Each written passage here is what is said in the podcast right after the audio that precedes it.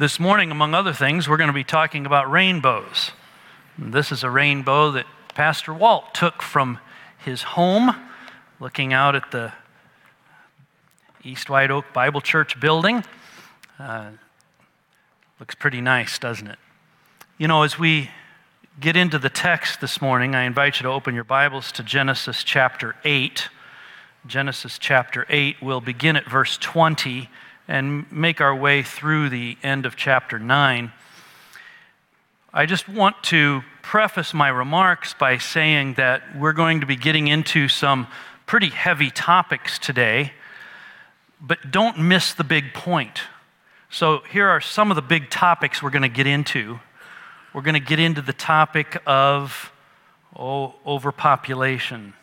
We'll get into the topic of global climate change. We'll get into the topic of um, capital punishment. We'll get into the topic of vegetarianism. Like, what? Where in the world are you going? It's all here in this passage. And so I am sure, I am sure to offend everybody here, okay? I'm sure to do it. But know this what my goal is, and what we all ought to do, is approach this from saying, What do the scriptures say? Having the scriptures be our authority rather than us be the one that dictates what the Bible says. So, really, if you've ever are a person who prays before the pastor shares his message, here's a moment for you to offer a quick prayer and Lord help him, right? We're in a series called Beginnings of Good and Evil, Life and Death, Sin and Salvation, Genesis 1 through 11. This is the next to last of these messages. And uh, it's, I think, going to be one that uh, for sure, as we think about the establishment of um, a lot of different things, brings us to this grand conclusion. I'm going to tell you the conclusion before I get before, before I even start. There is a treaty God makes with all of the inhabitants of the earth, human beings and animals, that He's never going to destroy the earth by a flood again. And it is a treaty not because people deserve it or animals deserve it, it is because God's gracious. And there is a treaty that God makes at the cross of Jesus Christ. It is for everyone who will believe. It is not based on our works, like we could earn it or deserve it. We simply receive God's gracious gift of eternal life through Christ. So we'll be looking at these two treaties as we make our way through all of these rather complicated topics. Would you stand for the reading of God's word this morning? We uh, do that here at East White Oak as a way of saying, God, we're listening to you. We want to hear your word. Genesis 8:20, and I will read through chapter 9, verse 17. If you see someone alongside you that doesn't have a Bible, share your Bible or your phone with them if your phone is open to the scriptures. Genesis 8, verse 20. Then Noah built an altar to the Lord and took some of every clean animal and some of every clean bird and offered burnt offerings on the altar. And when the Lord smelled the pleasing aroma, the Lord said in his heart, I will never again curse the ground because of man, for the intention of man's heart is evil from his youth. Now, neither will I ever again strike down every living creature as I have done while the earth remains, seed time and harvest, cold and heat, summer and winter, day and night shall not cease. And God blessed Noah and his sons and said to them, Be fruitful and multiply and fill the earth. The fear of you and the dread of you shall be upon every beast of the earth and upon every bird of the heavens, upon everything that creeps on the ground and all the fish of the sea. Into your hand they are delivered. Every moving thing that lives shall be food for you. And as I gave you the green plants, I give you everything. But you shall not eat flesh with its life, that is, its blood. For your life blood I will require a reckoning. From every beast I will require it, and from man From his fellow man I will require a reckoning for the life of man. Whoever sheds the blood of man, by man shall his blood be shed, for God made man in his own image. And you, be fruitful and multiply, increase greatly on the earth, and multiply in it. Then God said to Noah and to his sons with him, Behold, I establish my covenant with you and your offspring after you and with every living creature that is with you, the birds, the livestock, and every beast of the earth with you, as many as came out of the ark. For it is for every beast of the earth. I establish my covenant with you that never again shall all flesh be cut off by the waters of the flood, and never again shall there be a flood to destroy the earth. And God said, This is the sign of the covenant that I make between me and you and every living creature that is with you for all future generations. I have set my bow in the cloud, and it shall be a sign of the covenant between me and the earth. When I bring clouds over the earth and the bow is seen in the clouds, I will remember my covenant that is between me and you and every living creature of all flesh, and the waters shall never again become a flood to destroy all flesh. When the bow is in the clouds, I will see it and remember the everlasting covenant between God and every living creature of all flesh that is on the earth. God said to Noah, This is the sign of the covenant that I have established between me and all flesh that is on the earth. Please have a seat. Uh, we begin with the extravagance of sacrifice. Noah builds an altar. Why? Well, in the words of Derek Kidner, he did so because God, Noah's first thought after getting out of the ark, after the flood, is Godward. He is declaring God's worth, he's renewing his dedication to God, and the concept for atonement for wrong. You know, he's recognizing these, all these things in this act of sacrificing an animal. Now, this is an extravagant thing on Noah's part, I believe. Why is it extravagant? Well, the animals that get killed by this sacrifice are gone forever. And there's not very many of them to be able to replenish the earth. What is, what is going on here in Noah's offering of this sacrifice is a statement by Noah of acknowledgement that the earth is the Lord's, not Noah's. Oh, that's an important concept for us, isn't it? Because as we go around our daily lives, we have a way of looking at things and things interfere with our goals and our plans, and we think we get frustrated by them. Now, the, I just read, yes, this weekend, of a woman who went ballistic at McDonald's because they got her Happy Meal order wrong. There's an irony there, isn't there? In going ballistic because your happy meal is bad. Um, and by the way, all I, I'm just glad whenever I'm in a McDonald's that I get food. It, you know, whatever it comes out. It, okay, that's good. You know, but uh, but that is a statement in microcosm of how we think that the earth is mine. Noah is saying here by this sacrifice, it's yours, God. Do with it what you please. Do with what you will with my life. I'm, I'm surrendered to you. God makes a promise then in verse 21 of chapter 8. The Lord smelled the pleasing aroma, and the Lord said in his heart, I'll never again curse the ground because of man. He, he smelled the aroma. This is the language of accommodation. God doesn't actually have nostrils or olfactory glands. Rather, it is a language that is say, stating this so that we would understand that God is wanting to connect with you and me. Offerings go up to heaven. Ephesians chapter 5 verse 2 says Christ himself was offered as a fragrant offering and sacrifice to God. Paul says that the Philippians financial gifts were a to his, min- to his own ministry are a fragrant offering, a sacrifice acceptable and pleasing to God. In 2 Corinthians 2, we read that we, you and I, who are believers in Jesus, are the aroma of Christ to God to both those who are being saved as well as to those who do not know Jesus, and the Bible describes them as perishing. Notice it says that the Lord said in his heart, again, the language of accommodation, and he explains what he won't do.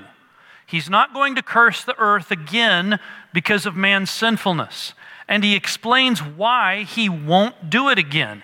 It's not because man won't ever be that sinful again. You know, a lot of people think, well, before the flood, everybody was really, really bad, and that's why God destroyed it. And now, after the flood, we're a little bit better. No. Eh, wrong answer. Right? It's not that our hearts, the human heart, has not changed. We are just as sinful, just as inclined to do evil. The stark fact is that we have sinful hearts that won't be on their own changed. The reason God won't do it, the reason God won't curse the ground, won't destroy the earth again by a flood, is His grace. God's gracious. We see this in the New Testament in Romans chapter 3. Uh, there's this acknowledgement all have sinned and fall short of the glory of God. That's our condition. And are justified by his grace as a gift. It isn't something that we're just trying to have our good works outweigh our bad ones and somehow we're going to make it. No, no, no. We are made right by his grace as a gift. How? Through the purchase price that is in Christ Jesus. God put Jesus forth as a propitiation, that is, a satisfaction of God's justice, his wrath, even, when he shed his blood, and it is to be received how? By believing it, by faith. That shows God's righteousness because in the past, he overlooked sins, but now it shows his righteousness in the present time so that God can be two things.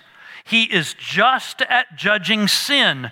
All of his justice was poured out on Christ at the cross and he is the justifier. That is, he makes you and me righteous. How? Because we have faith in what Jesus did to forgive us of our sins.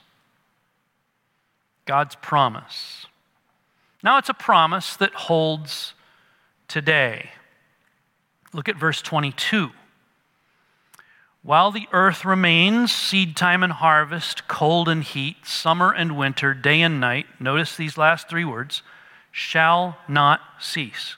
Seasons will exist, varying temperatures will exist, light and dark will exist. And this brings up the questions that have been taught to children at least since 1970, which is the earth is right on the edge of utter destruction environmentally. And so I want to take a little bit of a moment and kind of review for you where we're at, both in terms of world thinking and in terms of what this verse means. Because, okay, if you look at what everybody says and what the Bible says, which is more important? It's not even close, right? We trust what the Bible says. The Bible says, while the earth remains, until God destroys it, seed time and harvest, cold and heat, summer and winter, day and night shall not cease. So let's ask a few questions. Is the earth cleaner today than it used to be? You know, the first Earth Day was uh, 52 years ago, and at that time, people were describing that catastrophe awaited us mass starvation, lost farmland, overpopulation, oil and gas running out, early death, nuclear winter, and believe it or not, a coming second ice age was what was being talked about then. And every single one of those predictions was not only wrong, they were spectacularly wrong. The opposite occurred. But we still have the purveyors of doom and gloom it still permeates our schools and our cultures. In some, that statement of doom is that our planet is in a miserable state and that uh, we are going to have horrors visited upon us and soon. However, here are some facts for you air and water is cleaner than ever. Since the late 70s, pollutants in the air have plunged. Lead pollution, for example, has dropped 90%, carbon monoxide and sulfur dioxide by more than 50%. ozone and nitrogen dioxide declining as well. By every standard measure, the air is much, much cleaner today in the United States than it was 50 years ago and that it was 100 years ago. A hundred years ago, in the United States, one in four deaths in America was due to contaminants in the drinking water. Let that settle on you. One out of four people died in the United States 100 years ago because of the uncleanliness of the water they drank. From 1971 to 2002, which is where I have the statistics, fewer than three people per year in the United States died due to contaminated water. The number of people in abject poverty fell by 1 billion people between 1981 and 2011, even as global population increased to, by more than 1.5 billion. Global per capita food production is 40% higher today than as recently as 1950. In most nations, the nutrition problems today are having to do with obesity, too many calories consumed, not hunger. The number of famines and related deaths over the last hundred years has fallen in half. But surely we are raping our forests, right? No, total tree gains on the east coast of the United States have doubled in the last 70 years. We've got twice as many trees on the eastern side of the United States than we did 70 years ago. Early on, when people were estimating how many trees there were in the world, uh, scientists figured out there were half a trillion trees. It turns out that their estimate was off by six times. There are now known 3.04 trillion trees in the world. I'd be interested in knowing who counted those. It's a mind boggling number, though. In the United States, with 8% of the world's forests, did you know that there are more trees in the entire United States than there were 100 years ago? Forest growth has exceeded harvest in the United States since the 1940s. Now, Temperatures in some places in the United States, Russia and China, are as much as a half to two thirds of a degree warmer. And it is true that there are places where we could say that the earth is warming. But did you know that it's debated about what's causing that? And one of the biggest contributors is that there is less soot and sulfate particles from car exhaust and burning coal now, which normally cool the atmosphere temporarily by reflecting the sun's heat. So, is the earth cleaner today than it used to be? The answer is yes, yes, yes, by any measure in the last century. Second question Are the dire predictions of climate change advocates true? And the answer is that they have not been. It's hard to test predictions that have not yet reached their expiration date, but those that have reached their expiration date are remarkable for being so wrong. For example, I mentioned all of the ice age predictions from the 60s and 70s. There was the prediction of acid rain killing life in lakes and regional droughts that would happen in the 1990s uh, that the Maldive Islands would be underwater by 2018. That was predicted in 1988. They're not. That rising sea levels would obliterate nations if nothing is done by 2000. Did not happen. In 1989, it was predicted that New York City's West Side Highway would be underwater by 2019. It's not. It was predicted in 2000 that children would not know what snow is. That's not true and you should just take our budget for snow removal as, a, uh, as evidence of that. Um, there was predictions of an ice-free Arctic, that the Arctic would be out of ice. Uh, it was predicted in 2008 that it would happen in 2018. Another predictor said it would happen in 2013. Then he moved it to 14, and then he moved it to 2015. There were others that said, for example, Prince Charles said in 2009, that we have 96 months to save the world. In 2014, only 500 days before climate chaos, that overpopulation will spread worldwide. It was predicted in 1966 that oil would be gone in 10 years, and then in 1972 it would be gone in 20 years. And then it was predicted in 1977 that it would peak in, in the 1990s, and then in 2000, and then 2010, and then 2020. And it was predicted in 2005 that Manhattan would be underwater by 2015.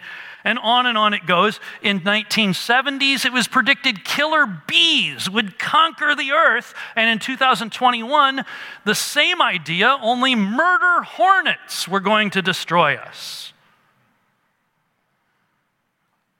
Are the dire predictions of climate change advocates true? Not so far.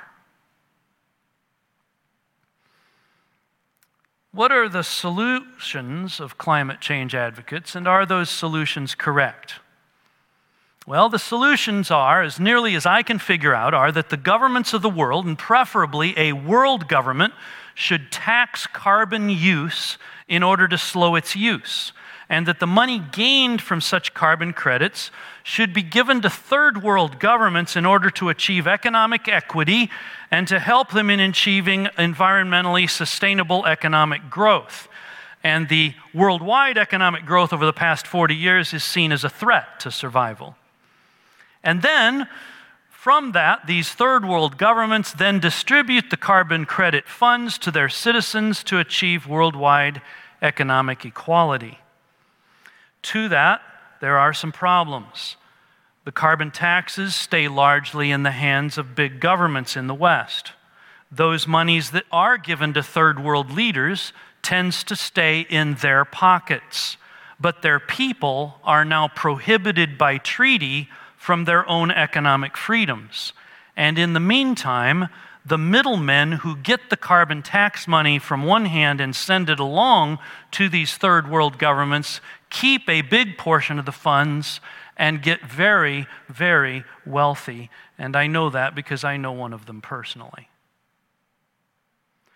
Countries like China do not care about such matters and become the world's greatest polluters and exporters of pollution in the form of bribing world leaders to allow them to rape their environments. I've seen it firsthand in the Solomon Islands, where Carol and I have gone just about every two years since 2009. In 2009, we went there. The fish market had these huge tuna, over a thousand pounds. You go there today, there are no tuna. Why? Because the Solomon Islands government has permitted the Chinese fishing industry to come in and destroy all of the fish that are in the territorial waters of the Solomon Islands. They're doing that with logging as well. Does the fact that these climate change advocates and their solutions are wrong mean that we should not care for the environment? Does it mean that there are no environmental problems? Absolutely not. Some Christians even make the mistake of thinking that there's no such thing as environmental irresponsibility. No, no, no, there is some people accuse Christians of thinking that, well, since God's going to destroy the earth someday by fire anyway, we might as well not care about the environment. Well, that's wrong too. Both of those are wrong because they're both sinful notions. I call it sin because of God's commission to the human race found in Genesis 1:28 to be stewards, to exercise stewardship over the environment. Be fruitful, multiply, fill the earth and subdue it. That means to steward it.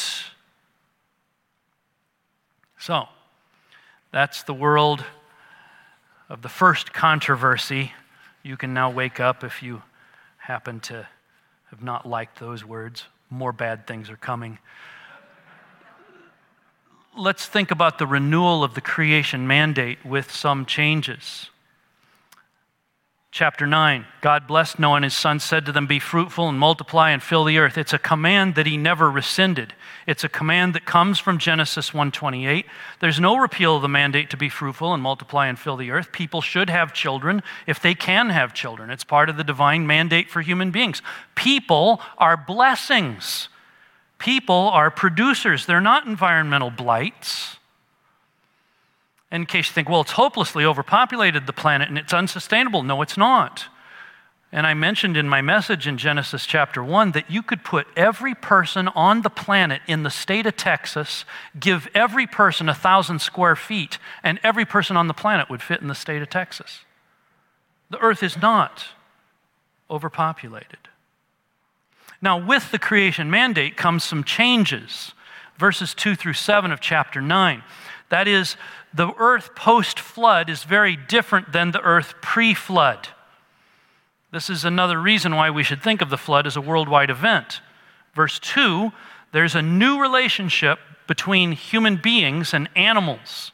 Look at it. The fear of you, the dread of you, shall be upon every beast of the earth, upon every bird of the heavens, upon everything that creeps on the ground, and all the fish of the sea. Now, we don't know any different, but the world before the flood didn't have that same sense, so that when you saw a bird, it didn't fly away. When you saw an animal, it didn't run. There's a different world of relationship now, a relationship that the Bible calls fear and dread between the animal world and human beings. It's, that's why Eve was not scared when she saw the serpent in the garden. And today, I dare say, if any of you see a serpent in your garden, you would have a just maybe a modicum of fear, right? I wonder what it is. One of the reasons for this, verse 3, is that human beings are now carnivorous. Every moving thing that lives shall be food for you. As I gave you the green plants, I give you everything. People will eat the meat of animals. Before the flood, the world was vegetarian. Post flood, the world is carnivorous. So that raises the question of, well, what about vegetarianism for Christians? As an issue, it seems to me that should be a really back burner one. It shouldn't matter much to us about it.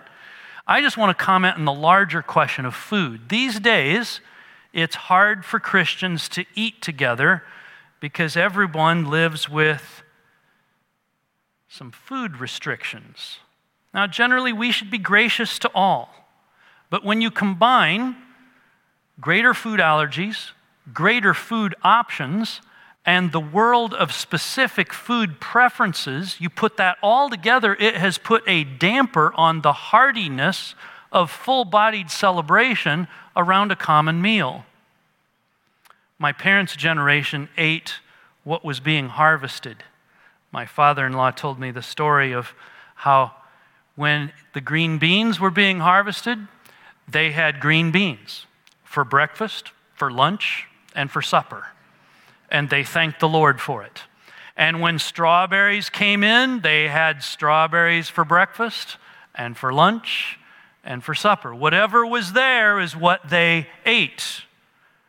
Now, I don't know if this is true, but it is possible that we may be entering into a new era of food scarcity, not because of our incapacity to produce, but because of our incapacity to distribute, that will renew this idea of the common table and of the genuine giving thanks to God that we have something to eat. The language here is clear in verse 3 Every living thing that moves shall be food for you. I had given you the green plants, I now give you everything. And this shall be is as close to a command as one can get without it being a command. Some suggest that since the pre flood world was vegetarian, being vegetarian is closer to the heart of God than eating meat. That's not true, because God is declaring here that meat is and ought to be on the table. Now, it's clear from ancient diets and comparing them to our own that they ate a lot less meat than we do here in American culture. So the issue of moderation in all things is also appropriate to consider. One conclusion that we should draw from all of this is that the, the post flood world is a lot more complicated than the pre flood world ever was. And that's how sin works it complicates things.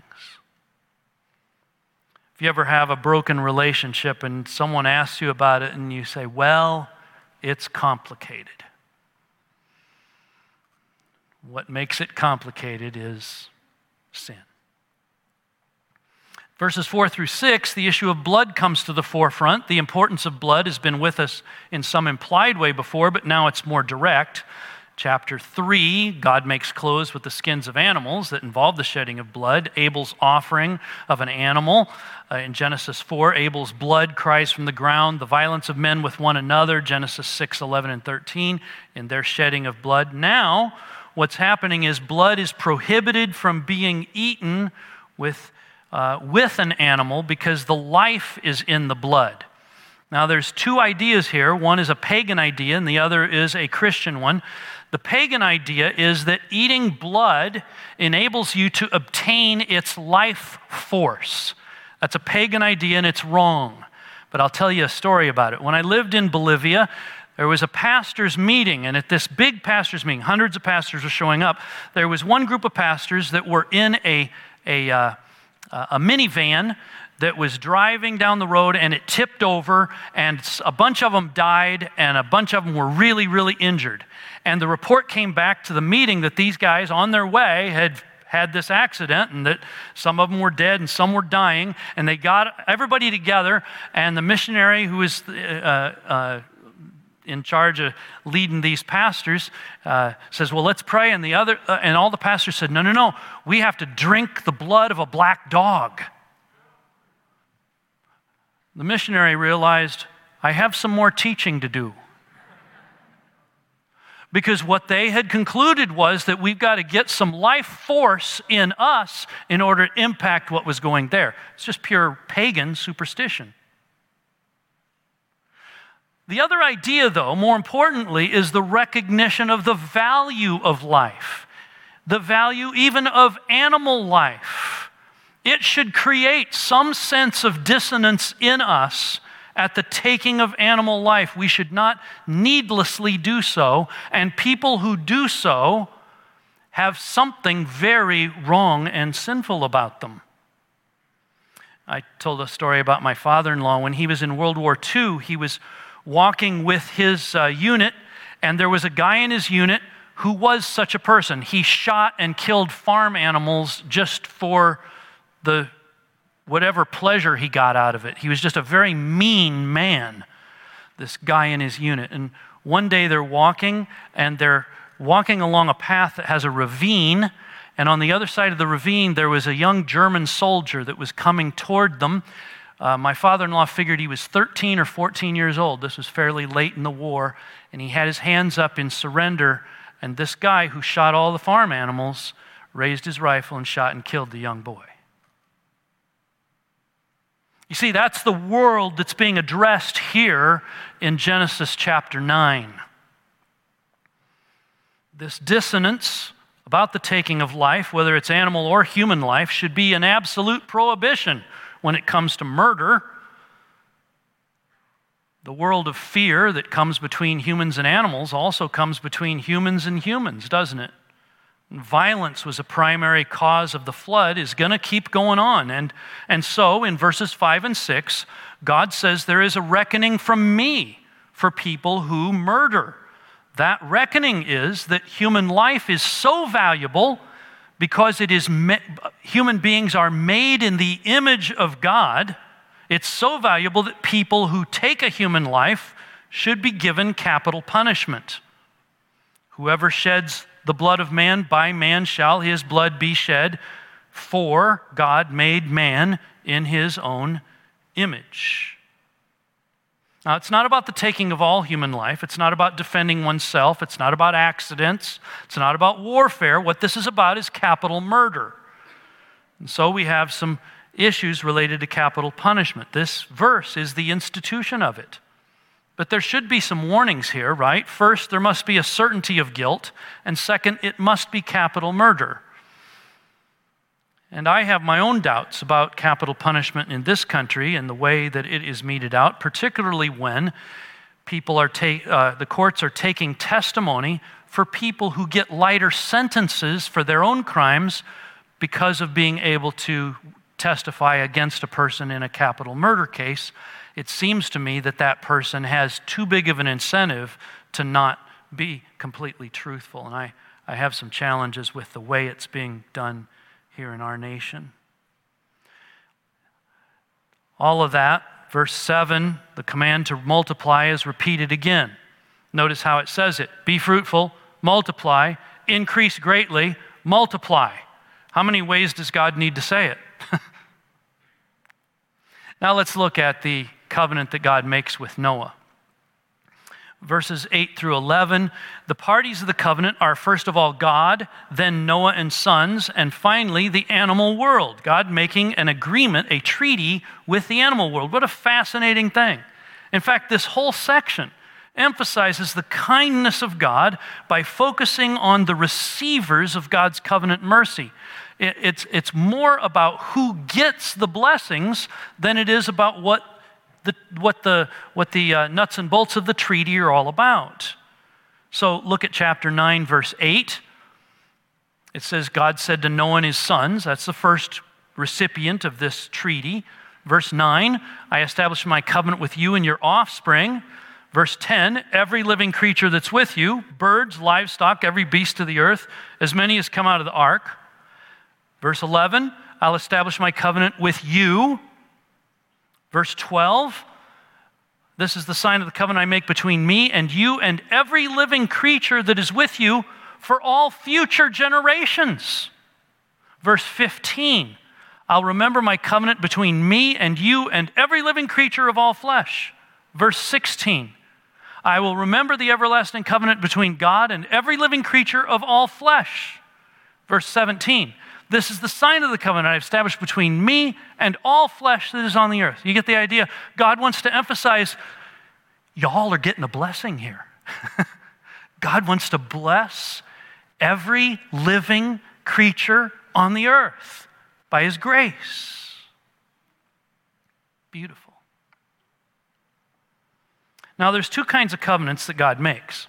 Uh, one's an obligatory covenant in which the master promises blessing and the servant promises obedience. This is not an obligatory covenant because animals don't know how to obey, and we learned from chapter 8, verse 21, that human beings are incapable of it, right? animals don't know how, and human beings are incapable of it. So, what we have here is what's called a promissory covenant. A, a promise treaty in which the master makes promises to the servant who does the work here in Genesis chapter 9? It's all God. The servants are called upon, that is, the people and the animals, to accept and enjoy the promises. What are the promises? Verse 11 Never again will all flesh be destroyed by a flood. Never again will there be a worldwide flood. Verse 15 Waters will never again become a flood to destroy all flesh. So, what does God do as a sign of his covenant? He sets a rainbow in the clouds of the sky. Verse 13. That will be the sign of the covenant between God and the earth, that he's never going to destroy the earth again with a flood. Verses 14 and 15, between Noah and his family, between God and the animal world. Verse 12, it actually says between God and all future generations. That is, forever, the rainbow is the sign that God's made a covenant I'm not going to destroy the earth by a flood ever again. Now, it seems to me that Christians need to reassert our love of the rainbow. I recognize that it has become a symbol of uh, LGBT rights and such, but that's not what the rainbow really means, uh, does it? It is a sign of God's gracious covenant with the human race. In fact, the Bible tells us that in the throne room of God, right now, there's a rainbow. Ezekiel chapter 1, verse 28 like the appearance of the bow that is in the cloud on the day of rain, so is the appearance of the brightness all around. Ezekiel writes about his vision of being carried to heaven. Such was the appearance of the likeness of the glory of the Lord. And when I saw it, I fell on my face, and I heard the voice of one speaking. Revelation chapter 4 He who sat there had the appearance of jasper and carnelian. And around the throne was a rainbow that had the appearance of an emerald. Revelation 10:1 I saw another mighty angel coming down from heaven, wrapped in a cloud with a rainbow over his head, and his face was like the sun, and his legs like pillars of fire. It's hard to capture all of the imagery here and what it means, but two things emerge God's absolutely holy, and there's a rainbow. I don't know about you, but I'm kind of glad there's a rainbow in the throne room of heaven because it says here in this text when God sees a rainbow, he's reminded as if he needs the reminder. He doesn't need it, it's just a way of accommodating our language. But it, he will remember not to destroy the earth. Out of his holiness, there's this rainbow that just says, Don't destroy him. in his own character, he's so gracious and kind. God remembered Noah, chapter 8, verse 1, after the flood. Now the Bible is saying here that he will establish his covenant and he will remember this covenant, verse 15 and verse 16. Now, very quickly, I just want to point out how sin rears its ugly head. Here in verses 18 through 28, we have an explanation of the flood again, and all people derived from these three sons of Noah. And in verses 20 to 25, we have a story of drunkenness, nakedness, and shame. Noah is the man who's the head of his family. He plants a vineyard, and then he gets drunk, and then he's naked, and then his son sees him. Uh, the Bible uh, tells us not as much as maybe our curiosity would want us. We're not told all that happened here, and for that we should likely be glad. The Bible doesn't satisfy our morbid curiosity and gossip about people's sins. The Bible doesn't hide them either, but it doesn't unnecessarily provide details. Ham's sin is what is emphasized, and that he dishonored his father, and then he publicized his father's disgrace to his two brothers. In verse 23, Shem and Japheth are careful to be discreet and to honor their father in covering his nakedness. Notice in that verse that it says twice that they walked backward into uh, Noah's uh, place of residence, emphasizing their care not to bring Noah further shame. And then notice in verse 25 that the curse is not on Ham, the curse is rather a curse on Canaan, who is the youngest son of Ham, who's the youngest son of Noah. A curse on the youngest son of the youngest son. Uh, the reason why I point this out is there were people who, before the U.S. Civil War, made this text be a racial agenda. That is, the world of Ham, they would argue, is where all uh, uh, people who are of a black color came from, and that curse is on them, and so they are somehow lesser human beings. That was the idea that was being presented. No, that's not, that's not anywhere here. And besides that, the curse isn't on Ham, who had many other children. The curse is specifically on Canaan, the youngest son of the youngest son, who lived in the land of, anybody want to say later, the land of Canaan, right? And so this may be actually a very early explanation of why the descendants of Canaan end up being expelled violently from the land of Israel by Joshua for their own sins of drunkenness and nakedness and shame. Already, family blessing and cursing leads to family rivalries, which will lead to the mess that we see next week in our last message in the series. Chapter 9 concludes with Noah living for 950 years, and we'll see that the length of days of those after the flood is much, much shorter than those before the flood. How, how do we conclude all this? I want to spend some time on that. The new covenant in our Lord's blood is a promissory covenant, just like the covenant God made with Noah and every inhabitant on the earth right after the flood. It's a promise. We do nothing to earn it or deserve it. God does all the work. Look at Romans 4 5. To him who does not work, but believes in him who justifies the ungodly, his faith is counted as righteousness. Notice that it is a covenant, the verses that we read before at the beginning of our service. This is the covenant I will make with them after those days. And the covenant is I will remember their sins and their lawless deeds no more. What a beautiful promise. So, the promise of the covenant of Noah I will never destroy the earth by a flood again. The promise of Christ's cross I will remember your sins no more because they were laid on Jesus. The new covenant in our Lord's blood is a promissory covenant. We do nothing to earn or deserve it. God does all the work. He remembers our sins no more. He establishes us as seated in the heavenly places in Christ Jesus. Look at Ephesians chapter 2 for just a second. God, being rich in mercy, because of the great love with which He loved us, even when we were dead in our trespasses, made us alive together with Christ. By grace you have been saved. And get this and raised us up with him. Positionally, it's past tense. If you've believed in Jesus, trusted him to forgive your sins, you are already raised up with him and seated with him in the heavenly places in Christ Jesus. That is how certain your salvation is. Seated in the heavenly places with the rainbow there in the throne. The covenant's a promissory covenant. We do nothing to earn or deserve it. God does all the work. He remembers our sins no more. He establishes us as seated in the heavenly places in Christ Jesus. And He has established a sign of the covenant. The sign of the covenant in Noah's day was what? The rainbow. The signs of this new covenant are baptism and the Lord's table. Look at these verses. He took a cup. When he'd given thanks, he gave it to them. Drink all of it. This is the, my blood of the covenant, which is poured out for many. We are to do it in remembrance of him.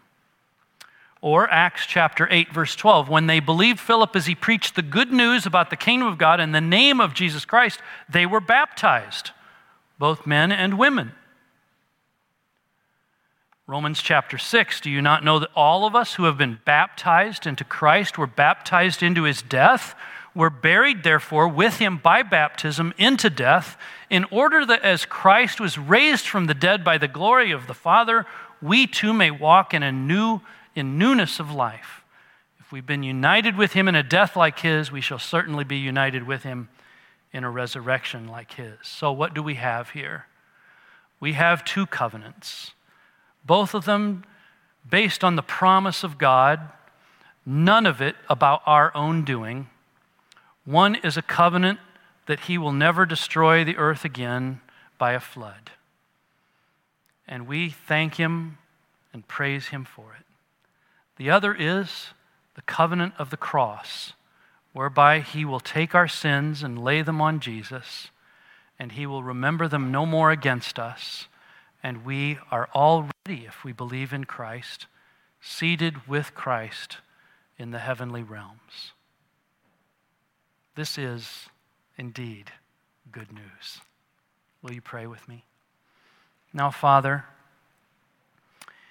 we've covered a lot of ground today on some controversial things, things about which good people can disagree. But let there be no mistake that there is a need for human beings to be forgiven of their sin. And you have provided a way. By sending your own Son, God the Son came and died and shed his blood to forgive us of our sins.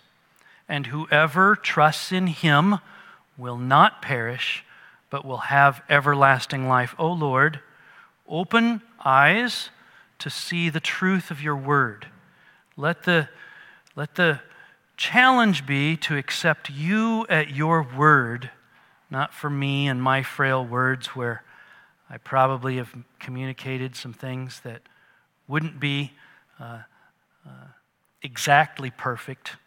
We know your word is. So take your word and perfect it in us. Lord, for those who have put their faith in Christ, help us to see that the world and its troubles is passing away, and that all we have and all we need is Christ. In His name.